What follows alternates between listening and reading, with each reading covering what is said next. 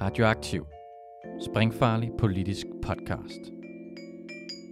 Følg os, like os, del os, læn dig tilbage og nyd en frisk blandet cocktail af skarpe vinkler, dybtegående analyser og farlige debatter.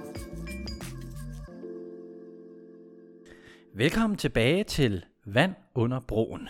Den her gang, der er vi taget hele vejen til Avedøre. Vi sidder herude tæt på Avedøre station, øh, og vi har let og let og let, øh, fordi at vi vil gerne snakke noget om lærlingene. Og der, øh, der er lærlingeoprøret i øh, midt-60'erne og så op derfra. Og øh, ja, mit navn det er Janus Rønbak, og ved siden af mig har jeg... Jonas Neivelt, øh, og det er godt at være tilbage. Og vi sidder her med øh, Werner Jørgensen, øh, formand for Smedarbejdernes Pensionistklub fra det gamle B&V. Øh, øh, øh pensioneret øh, maskinarbejder. Øh, og vi er glade for, at vi kunne komme, øh, at vi kunne komme og snakke med dig i dag. Øh, så øh, jeg tænker, øh, skal vi bare springe ud i det, Werner? Øh, kan du fortælle lidt om din baggrund? Hvad der... Ja, det kan, det kan jeg simpelthen godt. Jeg blev skrevet op som øh, lærling på BRV Motor, og øh, der var 11 år. Og øh, så senere så havde høj stoppet jeg lidt tidligere, end du var planlagt i skolen, og kom ind og var på Bianca Lones bogtrykkeri som bud, og havde regnet med at skulle være typograf. Det blev jeg heldigvis ikke, fordi det fag, det begyndte jo lige pludselig at falde baglæns ud af manesien. Så jeg tog min plads som lærling på BRV. Og typograferne, hvad lavede de? Jamen det var vi. Altså det var fordi, man drømte om at få et job på et af dagbladene, fordi der var lønningerne jo gode. Øh, det var okay, de var, ikke, de var ikke lige så gode som smedene, der var derinde, men øh, min fornemmelse var, at de var gode. Og så efterhånden som lærertiden gik, da jeg begyndte at stige lidt i graden, så fik jeg også et samarbejde med, øh, med øh, typografernes lærling. En, der hed øh, Christoffersen. Jeg kan sgu ikke huske hans fornavn. Det var to brødre. Den ene af dem, han var typograflærling og han, øh, han kørte til deres, øh, og det var starten på et flereårigt godt samarbejde omkring lærlingeforhold overhovedet, selvom de havde nogle helt andre forudsætninger, end vi havde. Men jeg klarede min læretid igennem, og var undervejs, øh, nåede jeg både at blive næstformand i denne øh, lærlingklub, jeg blev formand for den senere, og vi var 270 lærlinge dengang. Så nåede jeg også øh, at få en karriere som øh, formand for Smedenes øh, afdeling 12, lærlingedelen. Det skal jeg nok vende tilbage til efterhånden, som I begynder at spørge for mig, men øh, så fik man også en, en belæring om, hvordan lærlingene stod i forhold til forbundets øh, seniorer, deres almindelige voksne medlemmer, smedesvindene, og det var sgu ikke altid noget skønmaleri. Og, Nej, nej du, kom i, mm, du kom i lære ude på BRV, da du så var 16 år, hvis jeg har forstået det rigtigt, ja, i det, øh, 1959. Det, det skulle jeg være. Mm. øh, hvordan, øh, hvordan var forholdene for, for lærlingen derude dengang? Hvordan var miljøet? Jamen altså, øh, vi havde jo en stor lærlingeklub, og det gjorde jo, at vi kunne holde de, de værste. Der var nogle svende, der ikke havde fattet, at lærlingen var mennesker. og de prøvede på at dykke, så vi skal regne med, at vi havde et lønsystem, der blandt andet også havde et, en ting. Vi blev bedømt på, hvad vi kunne, og hvordan vi opførte os. Og det var sgu en væsentlig del af lønnen. Det kunne blive helt op til et par kroner, og i betragtning af, at jeg startede på 32 kroner i timen der, så kunne det skulle være... Og han Svend, der var lidt for, var lidt for grov i kæften, så kunne han bare skrive 3 0 eller 3 1 Men så mistede jeg jo altså nogle penge i timen. Og det var sgu ikke sjovt, så så måtte man jo gøre noget andet. Så lavede vi bare sådan et... Øh, det må jeg nok ikke sige, når det er officielt det her, men vi havde noget, vi kaldte et, et uh, skubbehold. Så har jeg sagt det på den pæne måde. Et skubbehold? Og det vil sige, hvis der var nogle af de der sådan, uh, smede, der var lidt for grove, så stod der noget 10 klejsmedlærling ude i cykelskue og ventede på dem.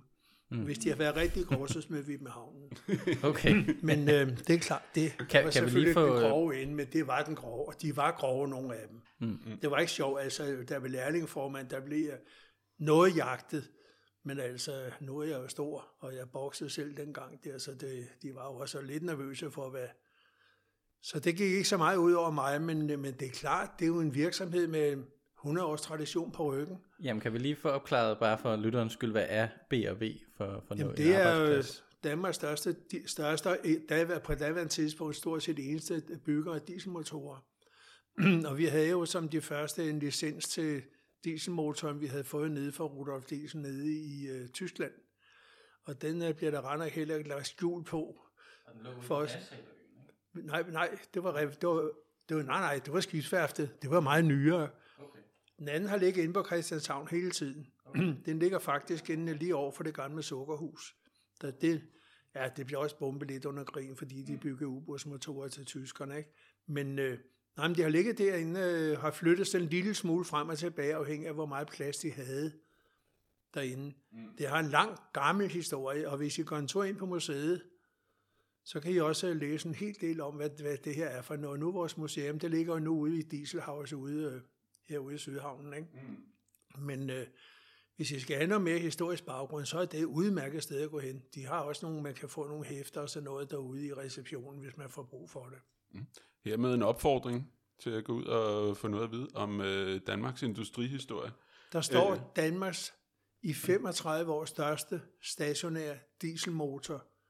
En af dem, der tænder både top og i bund.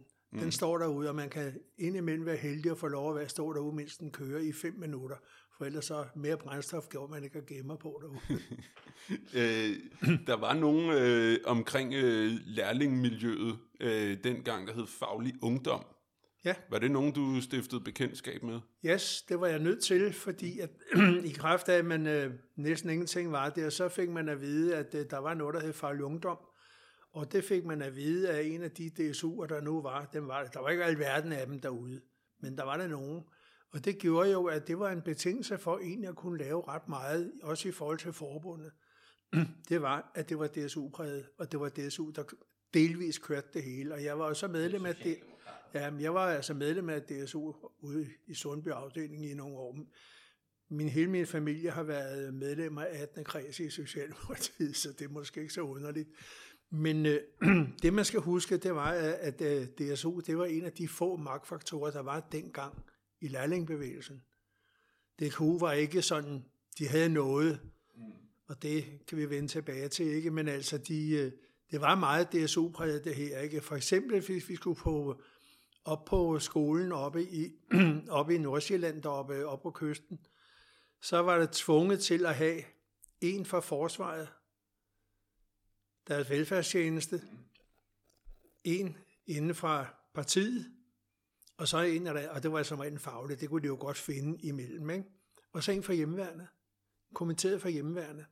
Det var en del af kursusprogrammet, ellers så kom vi ikke derop. Mm. Sagde man nej der, så kunne du godt blive hjemme. Så det var, det var altså politisk bestemt, selvom det skulle lyde som om, at det var det ikke, for det var tre forskellige ting. Nu jeg jo ikke, vi var jo ikke dummere end, vi kunne godt gennemskue forsvarets velfærdstjeneste i hjemmeværende, og så en inden fra, fra nu kalder vi det CIA, det, det kom det jo hurtigt til at hedde jo, ikke? Men det var besindelsen for at kunne lave det lærlingarbejde, vi gav. Vi ville jo gerne have de kurser. Dels så var det meget fint for lærlingen at få sådan en weekend, forlænget weekend. Ja, det skolen Med det hele betalt, ikke? Og så op på skolen deroppe, ikke? Er enormt flot. Nej, der var ikke op på skolen, det var ikke mm. Helsingør. Mm. Den lå oppe i, den lå et stykke før, jeg kan aldrig huske, hvad fanden, Solhavgård hed den den. Mm. Men men det var bare den der sådan tryggende fornemmelse af, at så havde man også fraktionen nu på fabrikken. Dengang var der fraktioner på alle fabrikker. Det havde DKP havde, og det havde Socialdemokratiet også. Og dengang var de de største. De blev så efterhånden sådan lidt slappe i koden, så, så ikke at vi blev større end dem, men vi ville lave sgu noget mere. Ikke? Men det har meget at gøre med det der med, at det var politisk styret, og der var ingen diskussion om, det var politisk styret. Altså for at tage noget af det der med, at du snakker om lærlingene frihed til, som formand for afdeling 12 lærlingen, som jeg blev på et tidspunkt, så måtte vi godt komme til generalforsamling som bestyrelse, men det var kun mig, der i særlige tilfælde måtte få ordet. Ja. Og jeg skulle fandme ikke snakke om noget, der havde noget at gøre med, om ikke de havde fattet noget med det lærlingearbejde. Jeg kan bare nævne et eksempel. Jeg skulle op og sige pænt tak. De havde givet nogle penge til en studietur, vi havde lavet ned, ned til øh, Holland. Der blev jeg hævet i trøjen, så jeg havde nær faldet af ham, der var dirigent, Laurits Peterson, øh, som var en hårdnakke, meget, meget hård i, felt, i filten øh, socialdemokrat. Ned ad teaterstolen igen. Du ved godt, hvad du må sige noget om. Slut. Og sådan var det bare. Mm. Så nok, nok ses, ikke høres. Der, ja, jamen altså, det var rart at have mange lærlinge, og, og vi skal regne med en ting, det var, at jeg var medansvarlig for, at alle sammen var organiseret. Det var en af mine opgaver, mm. at organisere dem, ikke? og det var forbundet, som man også glad for. Det fik jeg jo også at vide af dem, det ikke? Jeg havde gjort det godt, og var jeg blevet DSU, så jeg skulle måske også få en anden karriere, end den jeg har haft nu, selvom jeg ikke har noget at klage over. Ja, det, det, det vender vi nok tilbage til. Øhm, ja. Altså, øh, altså i begyndelsen her i omkring 1960, begyndelsen af 60'erne, der kommer der jo, samfundet bliver markant rigere på det her tidspunkt. Ja. Øh, men øh, det er som om lærlingene og deres vilkår ikke følger med. Nej, men det, det er jo også fordi, skal du også regne med, fordi vi har jo også nogle andre forhold på, på nogle områder. For eksempel så har vi øh, vores overenskomstsystem, er noget andet end det generelle overenskomstsystem. Der er en meget stor del af tingene forhandles på arbejdspladsen, og ikke, vi, får ald- vi har aldrig fået ret meget ved de centrale forhandlinger. Mm. Nu står der godt nok med 5% den her gang, men vi har ikke set dem endnu. Ikke? men det gjorde jo, at vi var afhængige af fællesklubberne, eller tillidsmanden i forhandlingerne. Det var ikke engang sikkert, at han gad høre på, hvad du sagde. Mm. I starten der, hvor jeg sad og var lidt ved musikken derude, der, det kunne jeg kunne lige så holde min kæft. Det skulle de nok forklare og klare for mig. Sådan var det bare ikke, og det øh, vi kan lige så godt sige, som det er, så måtte vi jo leve med de forhold. Jeg havde en socialdemokratisk, øh, der skulle stå for lærlingearbejde der på vegne af fællesklubben, indtil vi fik ham hævet af helvede til, ikke? og vi fik en anden fælles, en fællestilsmand, der havde mere forstand på det, eller mere lyst til, så fik vi lov til, men jeg fik ikke lov til med til lønforhandlingerne. Hvordan, hvordan oplevede du at skulle leve under de forhold? Det var pisse irriterende. men man kunne så gøre noget andet. Man kunne, man kunne, Men kunne gøre det på den måde, sammen? at man, Altså? at man dresserede, så kan jeg lige så godt sige det sådan, bestyrelsesmedlemmerne og medlemmerne til, at så lavede vi nogle andre ting for de penge, vi nogle gange havde. Vi havde vores kontingent, ellers så var der sgu ingen penge at hente i den butik. Ikke? Mm. så en gang mellem, øh, især da vi fik en bestemt tillids, fællestidsmand, og det er okay, så kan vi lige så godt sige, at han var DKP'er. Ikke? Men så fik vi nogle bedre forhold. Vi fik lov at lave nogle grupper, hvor vi også kunne være med til at bestemme lidt om at få stoppet de værste udskejelser. Du kan ikke undgå på sådan en kæmpe virksomhed med 13, 14, 1500 ansatte, at der er nogen, der simpelthen synes lærling, det er bare sådan nogen, der render og henter noget over i buret. Og så noget der, det, det kunne vi godt lave nogle aftaler. Vi havde jo 16 klubber derinde dengang. Der kunne vi godt lave nogle aftaler med nogle af de lokale tillidsmænd om, at hvis nu der var et par af de svende der, der havde lidt svært ved at forstå det, om vi skulle bade dem, eller om, eller om de ville tage fat i dem og, og rykke, rykke dem lidt i ørerne. Ikke? Men, men det er klart, det, det var da svært. Det, men vi havde, altså på mange måder, så kan man så sige, vi klarede vores eget. Og firmaet var jo heller ked af, at vi kunne noget, da vi havde en seks ugers strække der i, jeg tror det var 61-62, det kan jeg dårligt huske det. der blev vi jo flyttet over til store maskiner og skulle stå og klare sådan det, mm. det vi kunne finde ud af. Nej, under. Vi, vi, kunne, vi, altså, vi var sgu ikke, vi, vi, vi måtte skulle da blive på fabrikken, der var, vi skulle sgu da komme hver dag. nej, nej, der var ikke seks uger sommerferie ekstra her. Nej, men så blev vi sat til at lave noget. Ja, sådan er noget tiden lå vi så ude i en af prammene og, og fløjte og lå og sang lidt, ikke? og sådan havde det sjovt, ikke? men altså, de kom, mesterne kom sgu da, de var jo heller ikke ude. Så kom de og jagede med os der, ikke? og så lod vi os jage med, og ellers må vi jo sige, det kan vi ikke finde ud af, og så kunne vi sige til mesteren, hvordan skal jeg gøre det? Det kunne han heller ikke. Ja, så kunne du slippe. Men øh, det gjorde, at vi fik en lille smule mere værdi. De fandt ud af, at vi kunne sgu egentlig noget. Jo mere de ville lære os og give os adgang til, jo mere gavn ville de jo have af os. Og det skal man jo heller ikke underkende, at det er jo også en faktor, at man har. Jeg kunne se, at jeg var ude på Refsaløen en periode, jeg ville gerne ud og lære at svejse. Og så øh, var der ikke sådan lige her nu plads over på svejskurset, og det blev jeg sat til at sidde og rode over i noget, vi kaldte for hobbyværkstedet. Der var fire svinde, og en arbejdsmand af mig, og en mester. Og så lærte så passe jeg det. Og så måtte jeg med ud ombord en gang imellem det, ikke? når de manglede en hånd til at række tingene rundt og sådan noget der, ikke? Og det var fint nok, så gav jeg nogle flere penge, ikke? Men øh, mærkelige forhold. Og det fandt sig i det derude. Hvad, altså, så det I gjorde, det var at øh, prøve at øh, presse nogle, øh, nogle af tillidsmændene rundt omkring Ja. til at... Det kunne man også godt, til- fordi man kunne nemt gøre dem skide upopulære. Mm. Så kunne man begå sig til at fortælle øh, dumme historier om dem. Ikke? Det var ikke altid, de var lige heldige jo. Men det vil sige, så I er ligesom blevet glemt i de her øh, overenskomstforhandlinger. Jamen, der det bliver er. du automatisk, fordi ja. når du ikke har en skid med det at gøre, prøv at tænke på dem, der var valgt til at sidde længere inde i omegnen af hovedbestyrelsen i forskellige udvalg. Altså, skal jeg passe på, hvis jeg siger, om hvis der overhovedet kunne slippe en, der ikke var medlem af DSU ind, så havde de overset et eller andet i et sekretariat. Mm. Hovedbestyrelsen, der var ikke en eneste. Da SF'erne dukkede op øh, som et, et øh, parti, det var fandme længe før, at, at vi havde den første, vi fik ind, det var en øvrigt, tror jeg, hørte han over for Esbjerg. Ikke? Men altså, det, var- det var sådan noget sådan var det bare. Og folk, de accepterede, det bliver da accepteret, øh, sådan generelt set accepteret. Øh, da vi skulle i gang med at lave øh, øh, LLO, Ja, det var fandme nede med heller ikke uden. Nu var jeg heldigvis kommet lidt på afstand. Jeg skulle bare selv fortælle mine efterkommere, ja. hvordan jeg synes, de skulle øh, håndtere skidtet. Ikke? Men, Men det, nogen- vi, vi vender tilbage til, til LLO. Men Øh, Bare for lige sådan at opsummere nogle af de problemer, altså der så var, det var, at altså til dels så var der nogle dårlige forhold, til dels så var der, at i, der var mangel på uddannelse af det, hvis du var lærling. Og så, Jamen, det- og så var der det her meget politiske øh, hierarki med, at du skulle være DSU. Jo, men der var, jamen, der var det, vi fik jo det uddannelse, der stod i papirerne, vi skulle have. Mm. Det, her, det var der sådan nogle fag, og, altså for fagsystemet. Det blev jeg selv en del af senere, da jeg blev skolемester. Ikke? Men der var fastsat regler for, hvad vi skulle kunne. Mm.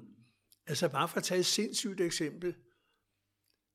Der stod i papiret, vi skulle svejes. Kunne svejes, ikke? Som øh, maskinarbejder. Så kom man ned og sidde to dage nede i bagerst i rørsmedien, og sidde og prøve med en brænder, og så lime sådan to stykker jern sammen. Det var nok. Så stod der, så havde du overholdt reglerne for, for uddannelse. Så kan man svejse. Ja, Øh, jamen altså, jeg kan bare sige, at jeg havde lidt over halvdelen af min tid ved maskiner, mm. på de fire år, jeg var derude. Men det er jo så også nogle af de krav, I rejser, ikke? Ja, ja, altså de, overholdt, når- de når- overholder lige nøjagtigt det, der skal til. Men man skal også huske, at det her det var en stor virksomhed. De havde også lidt overskud til at sætte nogen af til at trods alt at hjælpe lærlingen lidt. Ikke? Mm. Hvis, øh, hvis du kigger på sådan en kældermester, Ja. jeg tror sgu ikke, det har været sjovt at være, cykel, øh, at være cykelreparatør eller sådan noget lignende i sådan, en- i sådan en kælder der. Mm. Mm. Det, det Ja, har jeg der- set meget til, hvordan det så ud. Ikke? Mm. I 1900, øh, hvis du blev udlært i øh, 1963, Ja, 2. august. 2. august 1963, og så var du værnepligtig Ja, i en tid efter det. ja fra den 1. forstår det rigtigt. august. Fra den 1. august. 1. eller 2. august. September selvfølgelig. Øh, og så dengang, der var værnepligten noget længere, end den er i 16. dag. 16 måneder. Øh, og hvad, bagefter, der kommer du så tilbage til ja. B&V, ikke? Min mester, han er fat i min far for at spørge, om du skal regne med min familie. Farfar, han var med til at lave fagforeninger for arbejdsmændene derude. Mm. Så blev det vist uvenner, så måtte han over fortsætte med at arbejde over på sukkerfabrikken, men øh, vi fik da, vi har da en medalje i, i familien fra hans arbejde. Ikke? Ja. Så var min far, hans to brødre, har gennem tiden været der. Min far er længst tid, så hans yngste lillebror, også i relativt lang tid. Og så er storebroren, den store af dem der, som var ufaglært, han kom så senere på Burven og blev tillært til at køre med nogle små maskiner, som ufaglærte kunne køre med. Mm. Så, så det, man kan jo ikke sige andet, at vi er jo en hel, en hel strive op igennem der, der, har, Ja. der kommer derfra og har de der og viden om fabrikken og også om alle løgnhistorien selvfølgelig. Ja, min lillebror, han, han har kørt med forsøgsmotoren indtil hans kone, hun er desværre døde her for et par år siden. Ja. Og nu, nu går han derude som frivillig arbejdskraft ude på museet og hjælper med at samle noget af alt det Ja, lort, så- de får ind og samle vedligeholde ting. det. Ikke? ja. Du Så- er også blevet opflasket med, Vi er simpelthen født med det lort. med, med fagbevægelsen. Det kan vi jo ikke komme udenom, ikke? Jamen altså også det der med, at jeg kunne lave en politik og få firmaet til at acceptere den. Hvis ikke de meldte sig ind i metal inden 14 dage, så kunne de ikke fortsætte i værkstederne. Mm. Men firmaet var sgu da også glade for, at de var organiseret alle sammen, så vi ikke havde alle de der fjollerøv rendende rundt, Mm. som de skulle have særskilte forhandlinger Ja, med. det, det giver også noget mere stabilitet, ja, kan man sige. De havde, de havde kun en af for et, et sted at forhandle, det var med Mm. undertegnet. Ikke? Men jeg tænker, det der, det, det der så sker, når du kommer tilbage her i, hvornår har det været, 65 eller sådan Ja. noget, øh, har miljøet omkring lærlingene ændret sig i den tid, du var væk, eller? Ja, noget. Mm. Der var i hvert fald kommet tekniske skoler om dagen som dagskoler. Det var der i hvert fald i Københavnsområdet. Og det var noget af det, jeg havde brugt en helvedes masse tid på at slås om, mens jeg var lærlingformand, og også før jeg blev formand, fordi jeg har da brugt skille weekender i provinsen, og køre rundt og holde møder med, med lærlingen derovre, for at fortælle dem lidt om, at nu var det fandme med at få lette røven, og fik godt noget ved det her, hvor jeg skal mange af dem, de, de skulle køre langt for at komme på teknisk skole. Mm. Og så var der nogle steder der, der var så skolehjem. Det var der jo ikke alle steder. Hvis der var et skolehjem sådan lige omegnen, så var det jo selvfølgelig en behagelighed. Ikke? Mm. Men sammen med, at jeg blev inddraget i noget omkring nogle lærlinghjem her i København, plejen derinde og nogle af de der skumle steder der, ikke, hvor at de skulle være inde ad døren kl. 10 om aftenen. Mm. Og ingen kvinder på værelserne og alt sådan noget bagl, ikke? Ja, lidt disciplin. Det var sådan noget lort der, som vi efterhånden også fik skubbet lidt bagud, men det var mere i LLO-tiden, efter jeg var mm. forsvundet, må jeg så sige. Ikke? Øh, hvad, men øh, hvad blev din rolle i forhold til lærlingene, da du kom tilbage? Ja. Lige da jeg kom tilbage, så gik jeg bare hjælp dem. Mm.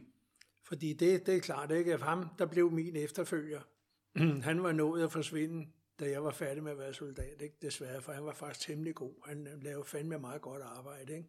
Men øh, så kunne jeg bare gå og hjælpe mig, og så forklare dem lidt om, hvad man kunne, og mm. hvad man ikke kunne. Ikke? Og øh, det er klart, der så kunne de sige, ja, jeg fik nogle skideballer en gang med mig over, nu synes jeg, at firmaet, jeg gik lidt for langt. Men det må jeg jo lære at leve med. Det hører jo med. Det hører jo med. Øhm, det, der så skete i 1966, så vidt jeg, jeg har set på det, der var nogle øh, overenskomstforhandlinger i gang, hvor faglig ungdom så rent faktisk stiller, kommer med, nogle, øh, med en række krav, seks krav til øh, overenskomstforhandlingerne her. Øhm, hvordan blev det, som var, jeg kan prøve at læse dem op her. Jamen, jeg kender dem, jeg har dem. En løn, der dækkede de faktiske leveomkostninger. Ja, fuld løn se. under sygdom. Ja. Fuld løn under skoleophold svendeløn under læretidsforlængelse, samme tillæg som svendene og fire ugers ferie. Altså vi fik jo efterhånden øh, de der sådan, øh, syg løn under sygdom, ikke? men mm. Øh, firmaet betalte vores sygekasse, mens jeg var lærling. Ikke? Mm. og så havde vi sådan nogle hjælpekasser og sådan noget der, så det kunne nogenlunde gå højere og gå op sådan nogenlunde. Ikke?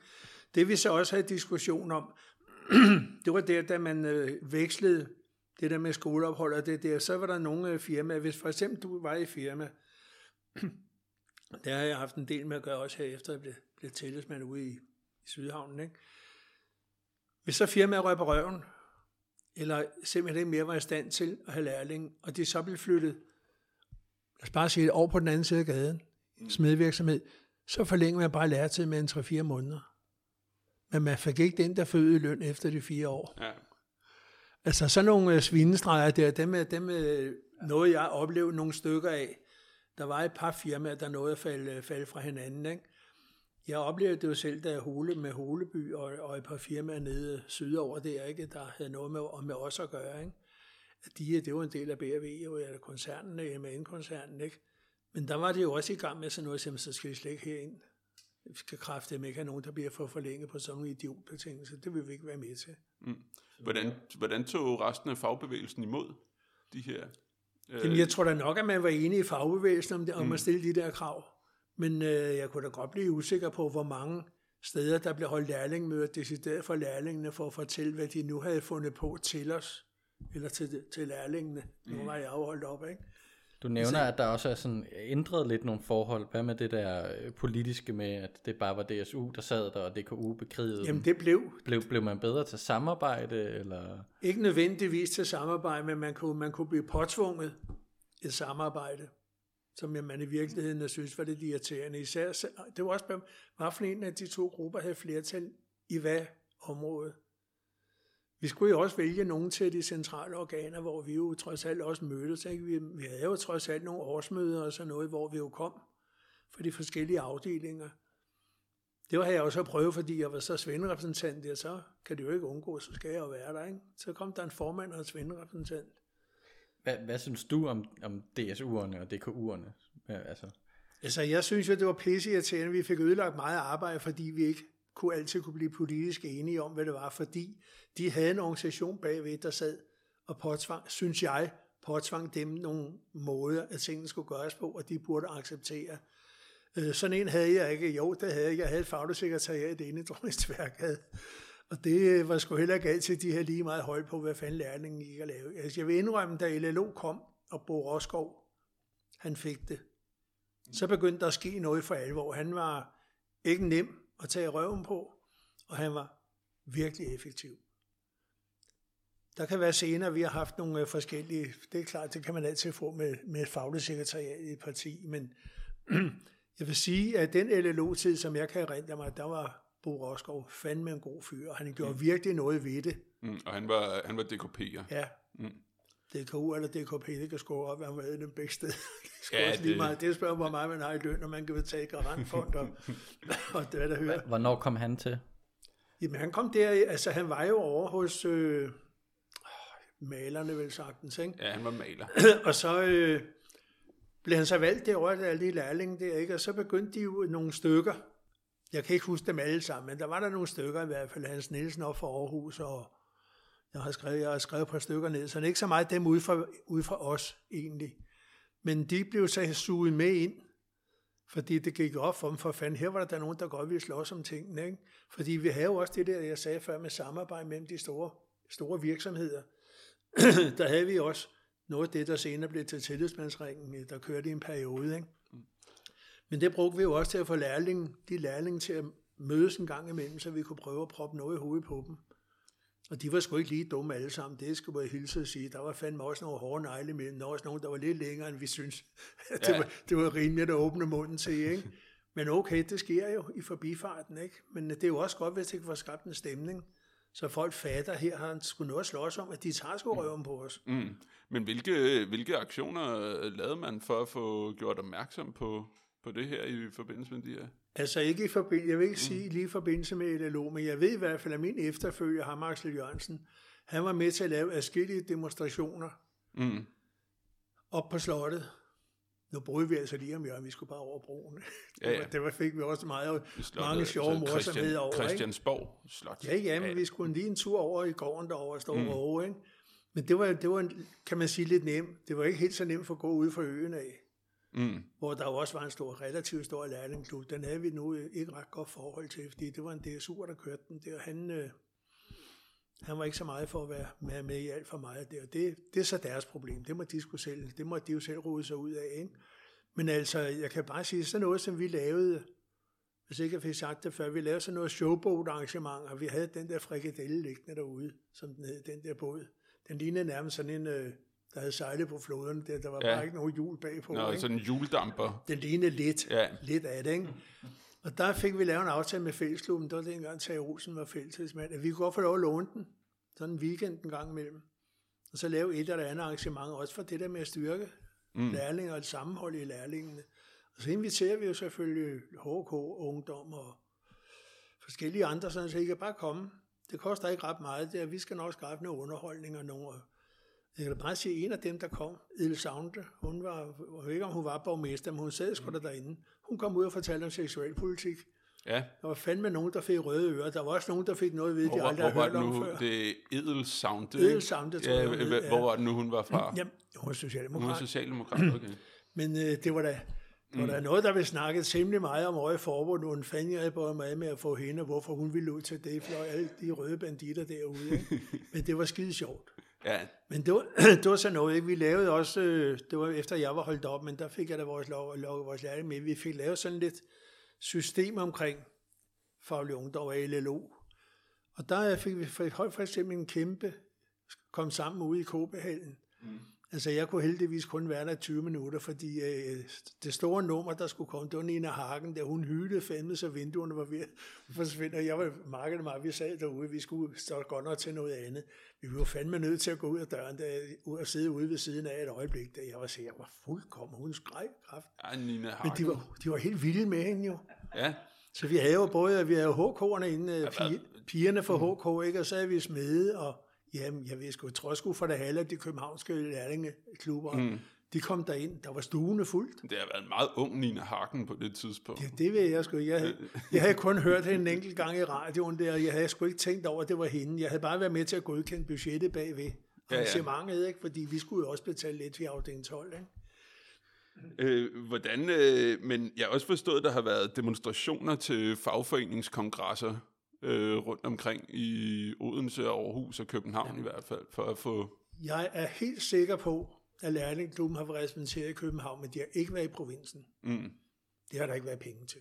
mm, Det, det tror jeg ikke. Der kan der være en enkelt måske, øh, da LLO var blevet dannet, kunne det godt være, ja, at de har finansieret noget.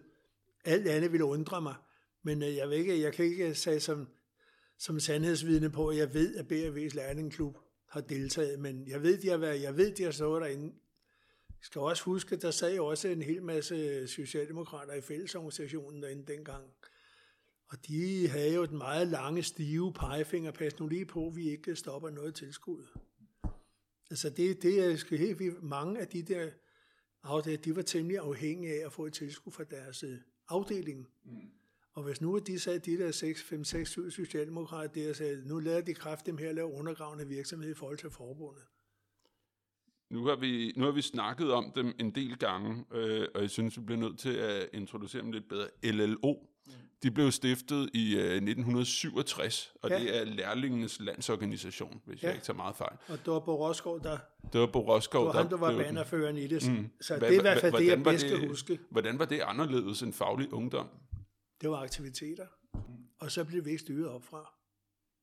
Anden, hvis du siger, at der nok sad en eller anden der og kom med gode idéer inde i, ja, det kunne være inde i Land og Folks hus øh, på anden sal derinde, ikke? Der sad jo en inde, ikke? Men det kan også have været nogle af de der afdelingsformænd, som jo også blev holdt sådan lidt, der var altså nogle VVS og nogle af de der sådan øh, blikkeuler der, og nogle tømmer og sådan nogle der, de blev holdt lidt på afstand af at komme ind og komme højere op i hierarkiet.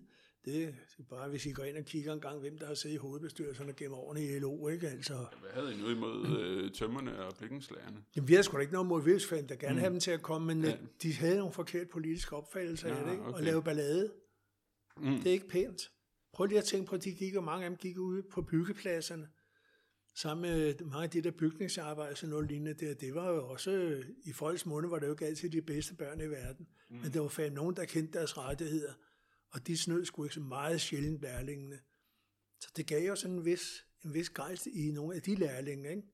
Det gjorde jeg også i, i lange perioder, var det der fælleshus ude på, ude ved lygten, var jo også et sted, hvor man samledes, og hvor jeg ved, at lærlingene holdt møde også. Det ved jeg, fordi i min tid som svenderepræsentant, der har jeg da deltaget i nogle af dem. Mm. Hvor man også sad derude og diskuterede, hvad fanden kan vi nu gøre i forhold til dette eller hint, ikke? Så det, man kan ikke komme ud, når der var nogle af de fagforeninger, som jo faktisk var temmelig gode. Mm. Så nogle af dem måske sådan lidt under hånden skubbe lidt penge til det der. Det er noget andet, men øh, man skal ikke sige, man kan, vi kan ikke komme og sige, at de ikke hjælper os. For det gjorde det. Hvordan tog øh, resten af fagbevægelsen imod, at LLO blev lavet? Hvad tror du? Hvad tror jeg selv? Det, det er, når vi spørger dig. Det behøver jeg jo ikke at sige så helvede så stort og voldsomt om det. Det var sgu da ikke populært. Mm. Selvfølgelig var det da ikke det. At få sådan en organisation der, der næsten kunne Var det finde fordi, på- de ville have ro på bagsmækken, eller hvad? Selvfølgelig. Ja. De her irritationsmoment, ikke, at vi jo egentlig ikke, egentlig ikke bruger tiden til andet at gå og sige, I laver ikke en skid, og det I laver, det er noget lort det er da klart, det er der ingen, der synes, der er sjovt. Det synes jeg sgu da heller ikke som tillidsmænd, der er nogen, der går på den måde og generer mig. Ikke? Men øh, det er da klart, det, når det er sådan en organisation begynder, og at man kan se, jeg ved fra Metal, når jeg har været til nogle kongresser, der kan jeg jo se, at nogle af de der fortsætter at komme fra bestemte steder i lærlingene. Det kunne være fra Aarhus var et af de steder, hvor der kom en hel del. Der kom faktisk lidt, lidt sjov nok over for Claus' gamle arbejdsplads, kom der var altså også en del. Mm. Lærte med nogle gode forslag og sådan Clausen, noget. er det Erik Clausen? Nej, nej. Nej, okay. Det er Claus, så- det er Claus Jensen. Nå, Claus, nå, den Claus. for, over for, Claus, Linde, okay, ja. Lindeværftet, ikke? Men altså, jo, der var nogle af de der store arbejdspladser der. De kunne selvfølgelig, de havde så mange lærlinge, så de kunne få valgt nogen, der kunne komme med til kongressen. I alle årene der, jeg blev sgu ikke valgt til at komme med på nogen kongres, der havde lærlingen ikke en skid at gøre i forbundet dengang, da jeg sad og rådede med det. Ikke? Mm. Det var kun dem, der var valgt længere ind, der kunne komme til kongressen. Ikke? så, øh, så det var ikke noget, jeg spekulerede så, nøje, så meget i. Det tog jeg skulle stille og roligt. Jeg tænkte, jamen dem, der kommer afsted, de må, vi kan se, om vi kan påvirke dem. Og kan vi ikke, så er der ikke noget at gøre ved det. det er ikke, og det, nogle gange kunne vi godt, og så nedlagde de dem bare. Det skal jo ikke så meget til. Det er bare at hive dem ud til siden der, så lige få et hurtigt lynforedrag af en faglig sekretær der, så skal man nå at lære at holde sin kæft. Ikke? Hvordan øh, sådan interne politiske stridigheder I havde i LO og, og også før det? Altså, hvordan... Det havde vi ikke meget af i LLO. Okay, Det vil jeg nu godt sige. ja. Det, det blev ret hurtigt lavet til, at dem vi havde valgt, at dem, jeg havde ikke valgt med, dem der blev valgt ind, de skabte relativt hurtigt en enighed, også med nogen, der ikke nødvendigvis var, var medlemmer af DK for eksempel. Ikke? Og så tog man alligevel nogen med ind, og så prøvede man så at snakke sig stille og roligt til rette om, hvor meget, kan, hvor meget kan det bære det her? Fordi de skulle jo også ud til nogen, der jo ikke var lige så venstreorienterede, som dem, der sad inde i ledelsen. Ikke? Og så sidder man for der og prøver på at finde en, fælles holdning til nogle specifikke spørgsmål. Så må man sige, så nogle af dem, dem vil man bare ikke give nedslag på, og andre dem er man mere indstillet på at snakke sig frem til, at vi står med fælles enighed udad til. Ikke? Men så man fik en mere pragmatisk tilgang, eller hvad? Ja, det gjorde vi jo på nogle områder. Det kommer sgu an på, hvad det, var, hvad det drejede sig om. Mm. Meget, altså noget af det, det kunne man godt se, okay, det nedlægger sgu ikke hele butikken der, hvis avisen giver lidt slip over det ene hjørne der, men øh, det er klart, at nogle steder, der stod man jo fast. Det har jeg jo selv oplevet i, i min tid som øh, i sidde i bestyrelsen i for, to fagforeninger, ikke? at der er nogen, der siger, okay, det der forslag, det kan vi sgu godt skide med det, det kan vi godt få talt lidt igennem. Men øh, noget af det der, så siger jeg, slip, det her, der giver vi os ikke. Og så tager vi slagsmålet, ikke? Det lader til, øh, altså nu vi snakker om øh, politiske øh, uoverensstemmelser og sådan noget, øh, det lader til, at det var ligesom Socialdemokraterne og kommunisterne, der var ikke mest. Der, der var ikke andre. Men hvor var resten af venstrefløjen? Fordi der er masser af venstrefløjspartier, der har snakket om, at de er meget fagligt aktive og sådan noget, men hvorfor? så de vi har SF og så De eksisterede, jo ikke, de eksisterede jo ikke dengang. Nej, men de, øh, altså SF eksisterede jo i 60'erne i hvert fald, og det- efterhånden kommer og VS kommer også sådan sidst i 60'erne. Og Jamen, sådan da, ved, altså, SF havde da dårligt en ungdomsorganisation i øh, der i 60'erne. en af vores, øh, et af bestyrelsesmedlemmerne fra, fra den, der havde siddet i klubben der, hvor jeg var, mens jeg var formand for den, ikke? han var der med til en eller anden stiftelses, kan jeg vide, om det har været en stift- været stiftelseskongres der engang øh, midt i 60'erne. Han, han spurgte, om det var i orden, at han deltog på vegne af klubben, så ja, det har vi sgu ikke nogen problemer med. Det kan der bare gøre. Så sådan en lille, en lille tæt fyr. Ja. Nu kan jeg selvfølgelig ikke huske, hvad fanden det var, han hed. Det havde nu haft protokollerne, havde det hele været nemmere. Ikke? Mm. Men han kom der tilbage og sagde, at det lød sgu som om, det kunne godt blive til et eller andet. Ikke? Og første gang, vi begyndte at mærke lidt til SF, det var i vores daværende næstformand i fællesklubben, Ivan Sneber. Han pludselig en dag meddelte, at han havde meldt sig ind i SF. Kiggede det på den, det var satan, så, altså, men, men okay, det var, det var fint, og han har ikke været medlem af noget i forvejen. Så det var, det var sådan set jo legalt nok, han gør det. og så måtte han jo prøve at pipe lidt det med, med det, og så var der en tillidsmand mere, der, der blev ved med SF i min tid. Ikke? Men det var, hvad der var. Du sagde, du var medlem af Socialdemokratiet, men, men du meldte dig så ud. Hvorfor ja, gjorde du det, og hvor 61, endte det du gjorde henne? jeg med, de, der blev lavet nogle væsentlige, synes jeg, beslutninger på deres partikongres. Jeg tror, det var i 61 over i Odense. Socialisme forsvandt ud af programmet. Mm. Og dengang, der var man alligevel sådan lidt mere, hvad fanden bilder de sig? Var det ikke det, der var meningen med hele det her foretagende der? Gik du et andet, et, hen til et andet parti, eller? Jamen, jeg gik over i DKU øh, Ja. en måned efter, tror jeg. Mm. Jamen, jeg sad jo i bestyrelsen for DSU ude på Amager, ikke? Ja. der sad jeg sgu da i bestyrelsen. Det, det der, det synes jeg synes, det var for meget det gode. Jeg brokkede mig også i, i organisationen og sagde, at det der, det synes jeg er en svindestreg uden lige. Hvad fanden er det for noget? Hvad, hvad, hvad skrev de? Hvad var det specifikt, der ligesom fik Det dig var, til at tænke, det, er da, det er ikke det der socialisme, det, det forsvandt. Ja, altså, Socialdemokratiet havde indtil 61 det socialistiske samfund som målsætning. Det, stod, i- det, det var en af deres partiprogram. målsætninger, det stod Okay. i. Jeg kan sgu ikke lige huske. Og de skrev præcis, specifikt det ud, at det er ikke en Det målsætning. var væk. Det røg på kongressen, og så meldte jeg mig sgu ud. Så ville jeg sgu ikke være med mere. Nej. Så jeg sagde ikke, at jeg ikke havde det godt nok i DSU, for det havde jeg. Så ingen problemer. Det, vi var en helt flokke, så jeg boede sådan en stor kommunegård ude på, ude på Amager. Ikke? Mm. Gårdmanden, han sad inde i gårdmændenes fagforening som kasserer, ikke? og alle hans unger, de havde 4-5 unger, de var medlem af DSU, og så var vi og lavede vi skovture sammen. Mm. Lå i telt op ved Furesøen, og, og det var skide hyggeligt, ikke? Men øh, vi diskuterede heller ikke politik, jo. Nej. Ej, Vi det- var, vi var jo enige. det alle af dem, der var med på skovtur, de, de var sgu ikke medlem af noget som helst, men de fik jo lov at komme med, ikke? Mm. Så det, fanden, det var meget sjovt. Men øh, nej, det var det, der var, det var den væsentligste årsag til at skrive. Det var det der. Mm. Det synes jeg skulle være lidt for meget, der gå. Så gik du over i DKU i stedet Så for? gik jeg over i DKU en måned efter. Mm. Hvor længe blev du der? Ja, Ja. jeg holdt jo bare op på et tidspunkt. Hvorfor skulle Ja, ja, betale dobbelt op for at både være med det med DKP og DKU? Mm. Det var jeg altså en del år, fordi vi prøvede, vi prøvede at starte en DKU-afdeling ude på motorfabrikken. der var nogen, der var lidt mere hisse end mig, der mente, at der var nok til, at det ville være med. Men da de så opdagede, at de skulle betale to kontingenter, og mere eller mindre var vi jo, ej, jeg vil ikke sige tvunget til, men vi betalte jo til fremad til det blad der, ikke? De skulle have et beløb hver måned, ikke? Og så betalte vi til et andet folk i... Og så var der nogen, der synes, det var fandme mange penge, ikke?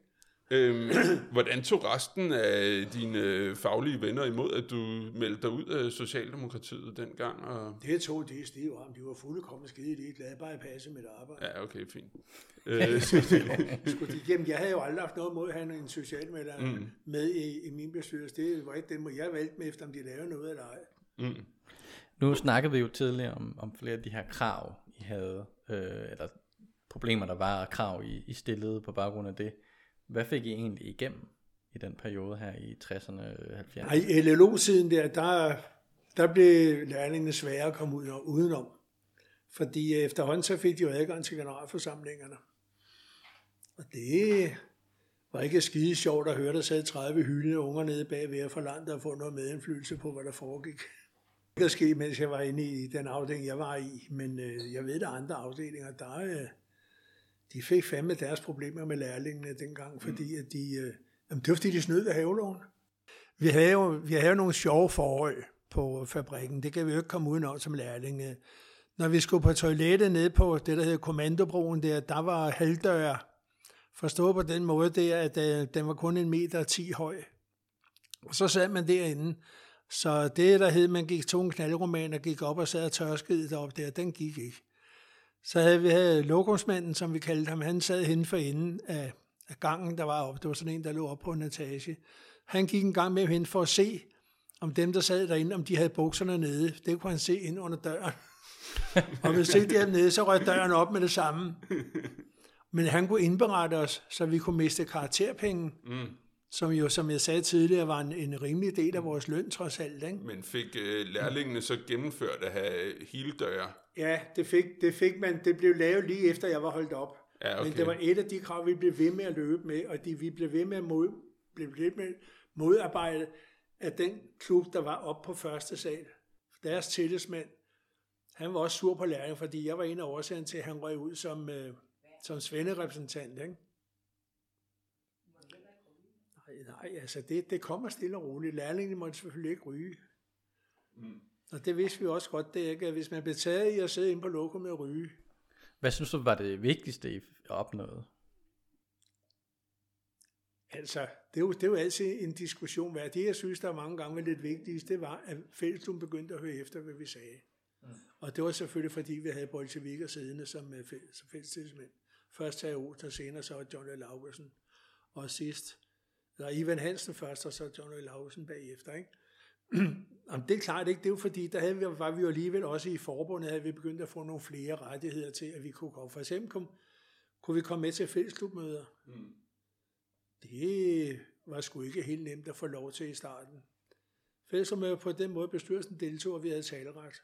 Og vi kunne aflevere flere forslag, som skulle naturligvis skulle være skriftlige. Ikke? Men altså det, nej, altså mange af de der ting, også noget af det blev ordnet af ham, Axel Jørgensen, der afløste mig som formand der. Ikke? Det var noget, vi havde snakket om meget længe, at vi gerne ville have, have lavet om. Men vi har ikke været enige i lærlingbestyrelsen om det hele. Og det gjorde, at der var noget af det, det kunne vi simpelthen ikke blive enige om, fordi der var jo så også nogen, der havde en anden opfattelse end os politisk. Det må vi jo nok indrømme. Men det betød jo meget. Jeg ved ikke, det kan I nok slet ikke forestille jer. Når man kom til en generalforsamling, så stod der en 10-15 stykker i hver side og delte fraktionssedler ud Mm. med, hvem man skulle stemme på. Og der stod så, det stod så automatisk mellem linjerne, hvem man i hvert fald ikke skulle stemme. det gjorde det. Det var fraktionerne der, de, de bemandede der, de stod der. Og så spurgte de også i lærlingklubben, om vi ville være med, så sagde vi nej. Det rager ikke også det der, det må I skulle selv finde ud af. Det vil vi ikke have noget med at gøre. Vi har sgu rigeligt ikke engang givet at høre på os normalt, der, så skal I sgu heller ikke tro, I kan bruge os af sådan nogle narstreger. Og det, sådan er det. I nogenlunde samtidig med det her, der har jeg der et øh, studenteroprør i gang over på, over på universitetet. Ja, Øh, var det nogen, I hørte noget til, havde med at gøre? ja. Hvad, Jeg hvad var, I? jeg var over til, øh, blev faktisk inviteret. Jeg er lidt usikker på, hvordan det gik til, men jeg har da været inviteret over til nogle af de møder, der blev holdt over i den der bygning, der ligger øh, over fra, øh, Ja, inde på Frogeplads. ja, inde på Fogplads. Det er ikke, jeg, den havde bestemt navn, den der hule derovre. Ja, ikke? Altså den gamle Københavns Universitetsbygning. det, jeg kan ikke huske. Altså, jeg, den havde et eller andet bestemt navn i ude. Mm. Altså, når der stod på de der lapper, der kom ind ad døren rundt omkring der, så vidste vi, det var derovre, vi skulle gå over, ikke? Mm. Men det, jo, men jeg har da også en enkelt gang øh, tilladt mig at have over og sagt, jeg synes egentlig, det var meget godt gået. Det, ikke? Nu, have, nu var han jo en lidt vild fætter, ham der stod i spidsen for det, for det oprør der, ikke? Men mm. øh, vi kunne jo ikke få lærlingene til at hoppe med på i sammen, for det var to vildt forskellige ting, vi sloges om jo i virkeligheden, mm. ikke? De prøver godt nok på det. Der var også, vi var også tit en 10 lærlingformænd, der gik derover for at have en fornemmelse af, hvad fanden er der foregår i virkeligheden. Ikke? Det kunne jo også en skøn dag være vores unger, der blev underlagt noget af det cirkus der. Ikke? Mm. Men øh, ja, vi støttede dem, så jeg har da været med til at lave udtalelser og, sende afsted der, som hvis det kunne være en hjælp for dem at få det. Ikke? De virker da heller ikke utilfredse med at få det i hvert fald, men det er klart, at vi havde da ikke den indflydelse på det overhovedet. Det var sgu heller ikke meningen. Hvad med dem? Var de over at besøge jer? Nej, for vi inviterede dem ikke. Mm. Men det kunne jo have, hvis vi havde gjort det, så havde vi fået at finde Arne Madsen. Han var fandme kommet med stor fornøjelse. Ikke? Mm. Men altså, nej. Finn Ejner Madsen, det var ham, der tog ordet en gang Ja, ja, til det var ham. Københavns Universitets Ja. årsfest. Ja, det var ham. Når man sådan øh, hører om 60'erne og sådan noget, ikke, så hører man altid om studenteroprøret. Men man hører sjældent om lærlingeoprøret. Nej, men det var fordi, det var der ingen, der var aviser, der var interesseret i at skrive om, fordi det blev holdt inden for hjemmets fire vægge. Mm. Altså, vores, vores fjender i hele det her spil, altså udover det sædvanlige arbejdsgiverforening, ikke? Det var jo forbundet. De prøver på at holde, holde os væk fra den indflydelse, vi vil have, og vi kunne heller ikke få lov til på vegne af, af forbundets lærlingeorganisation at udtale os sådan lige. Det måtte vi da gøre på en anden måde. Det blev først af Lars Anderberg, som jeg kan fortælle jer, hørte den første formand for, eller en af for de første formænd for smedene i Danmark, for lærlingene. Han, han flyttede jo hjem til os i college, til kollektiv, vi boede i her i Hvidovre. Og det var sådan til vores fællestids, gamle fællestidsmand, der sagde, kunne han ikke bo ude hos jer? I har sgu så meget plads ude i det hus der. Fordi han har det med, han har svært ved at komme op om morgenen, fordi han laver meget arbejde. Det var jo så langt ud på aftenen nogle gange jo, ikke? Så han flyttede ud i, i værelse ude i vores kollektiv der, så havde jeg, hævde jeg ham ud af sengen om morgenen og hævde ham med på arbejde. Det gjorde jo også, at vi fik en helt anden forhold til LLO og Metallærlingenes øh, landsorganisation, fordi mange af de der ledelsesmøder blev holdt i København. Og så skulle de jo have et sted at overnatte. Der var jo ikke penge til lige frem at sende dem på, hverken på vandrehjem eller, eller på hotel. Nu prøver vi, at, nu skal vi til at runde af her, så vi prøver at bevæge os Ja, lidt, lidt op i luftlagene. Det bestemmer nu. du. Øh, men øh, vi snakker sådan fagbevægelsen her, at der er sket masser af ting, men er den sådan med tiden, er den blevet mindre politisk? Er der blevet mindre aktivitet omkring den, eller hvad? Eller hører man bare mindre om det i det dag, er, end det er den sådan set ikke, men altså det, der bliver skrevet om, hvis du går på nettet og kigger, Mm, så bliver der skrevet meget. Faglig senior for eksempel har en masse ting med indenom, mm, i hvad en fagforening, en del af en fagforening også kan bruges til. mm, Og okay, så prøver jeg lige at se det. Hun prøver jo også sådan, jeg, jeg abonnerer på et par af hendes, øh, jeg tager ikke alle sammen, men øh, jeg får det der ugenlige brev, hun sender ud, ikke? og så er der så andre vigtige ting der, som de i hvert fald mener er vigtige, og dem får jeg også. Det er omkring noget med EU og, og sådan noget der. Ikke? Og det ved jeg, at der er mange, der får. mm, De kan jo se, hvor mange der egentlig lukker skidtet op der, ikke? og det, der bliver det pratet vildt med det her. Og jo, noget af det kan det være meget godt, og noget af det, så selv tænker, at de er fandme ikke blevet klogere siden dengang. Ikke? Men det er da klart, der er kommet noget mere gang. Altså nu, den de lavede det med 450.000, der skrev, men der var meget, der blev til at skrive under på, på den helligdag. mm, Nu sidder vi andre gamle røvhuller i vores stillesinde og griner lidt. Ikke? Men for en offentlig ansat, der er der altså sket i 1000 kroner om året, mm, der ryger i manglende tillæg. Ikke? mm, Bare for at tage et eksempel, for vi andres vedkommende, det skulle lige med, vi var bare brændt den af en anden dag. Ikke? mm. Hvis du skal sige noget til, til nutidens øh, unge lærlinge og så videre, hvad, hvad tænker du så, at de kan lære af, hvad I, hvad I gjorde dengang. Skrub ind og blive medlem af fagforeningen. Jamen, der er alt den hjælp, du ja. har behov for. Mm. De har indflydelse på din uddannelse og, og det hele. Arbejde.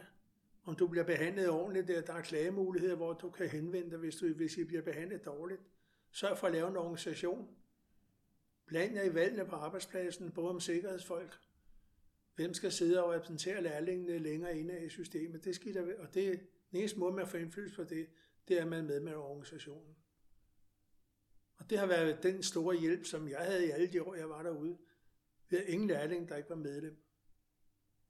Tænker du, at der, at der er en årsag til, at, at flere unge i dag, er, altså ikke, der er ikke lige så mange unge, der er medlem af en fagbevægelse? Jamen det har jeg læst i hvert fald. Altså jeg kan se, vores medlemstal altså steget en lille smule i Metal Hovedstaden. Og det er altid noget. Både for de gamle, men også for de unge. Men det har også noget at gøre med, hvem sidder. Vi har haft nogle formænd siddende derinde. De har kraft med at være gode. De har knoklet røven ud af bukserne. Været rundt og hilse på dem på de tekniske skoler og, og sådan noget. Ikke? Jep, det hiver opad. Nu har vi, nu har vi altså en, øh, har vi en ung en ansat derinde, øh, som øh, har fået det job, at han skal sørge for at holde styr på det lærlingarbejde og få gjort noget ved det og komme ud og besøge lærlingene der, hvor de er.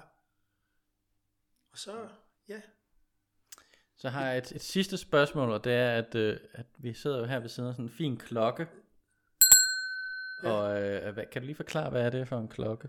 Det er simpelthen en, der er fra den gamle klub 23K, som jeg mange år var tillidsmand for.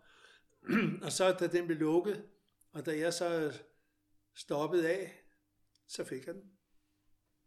Så var det overstået. Mm. Et lille, en, øh, lille relikvi fra... en, lille, rigtig, en messingklokke. Ja.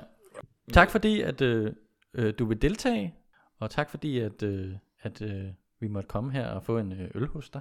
Og, øh, og Jonas, hvad, hvad tænker du? Skal, hvad skal vi snakke om næste gang? Ved vi det? Øhm, jeg tror, vi, vi prøver med, med tylejren næste gang.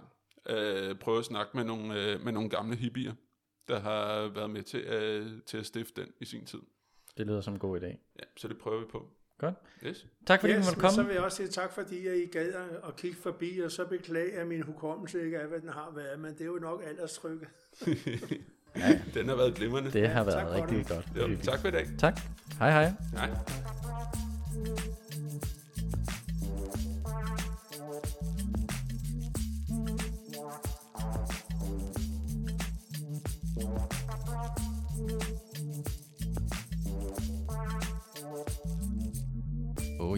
Inden du smutter, husk nu lige at følge Radioaktiv. Vi er på Facebook, Twitter, på SoundCloud eller i din podcast-app. En række af vores podcasts udkommer også som video på YouTube. Du må også gerne dele os med dine venner. Hvis du er ellevild, så kan du gå ind på solidaritet.dk og blive medlem af vores medie.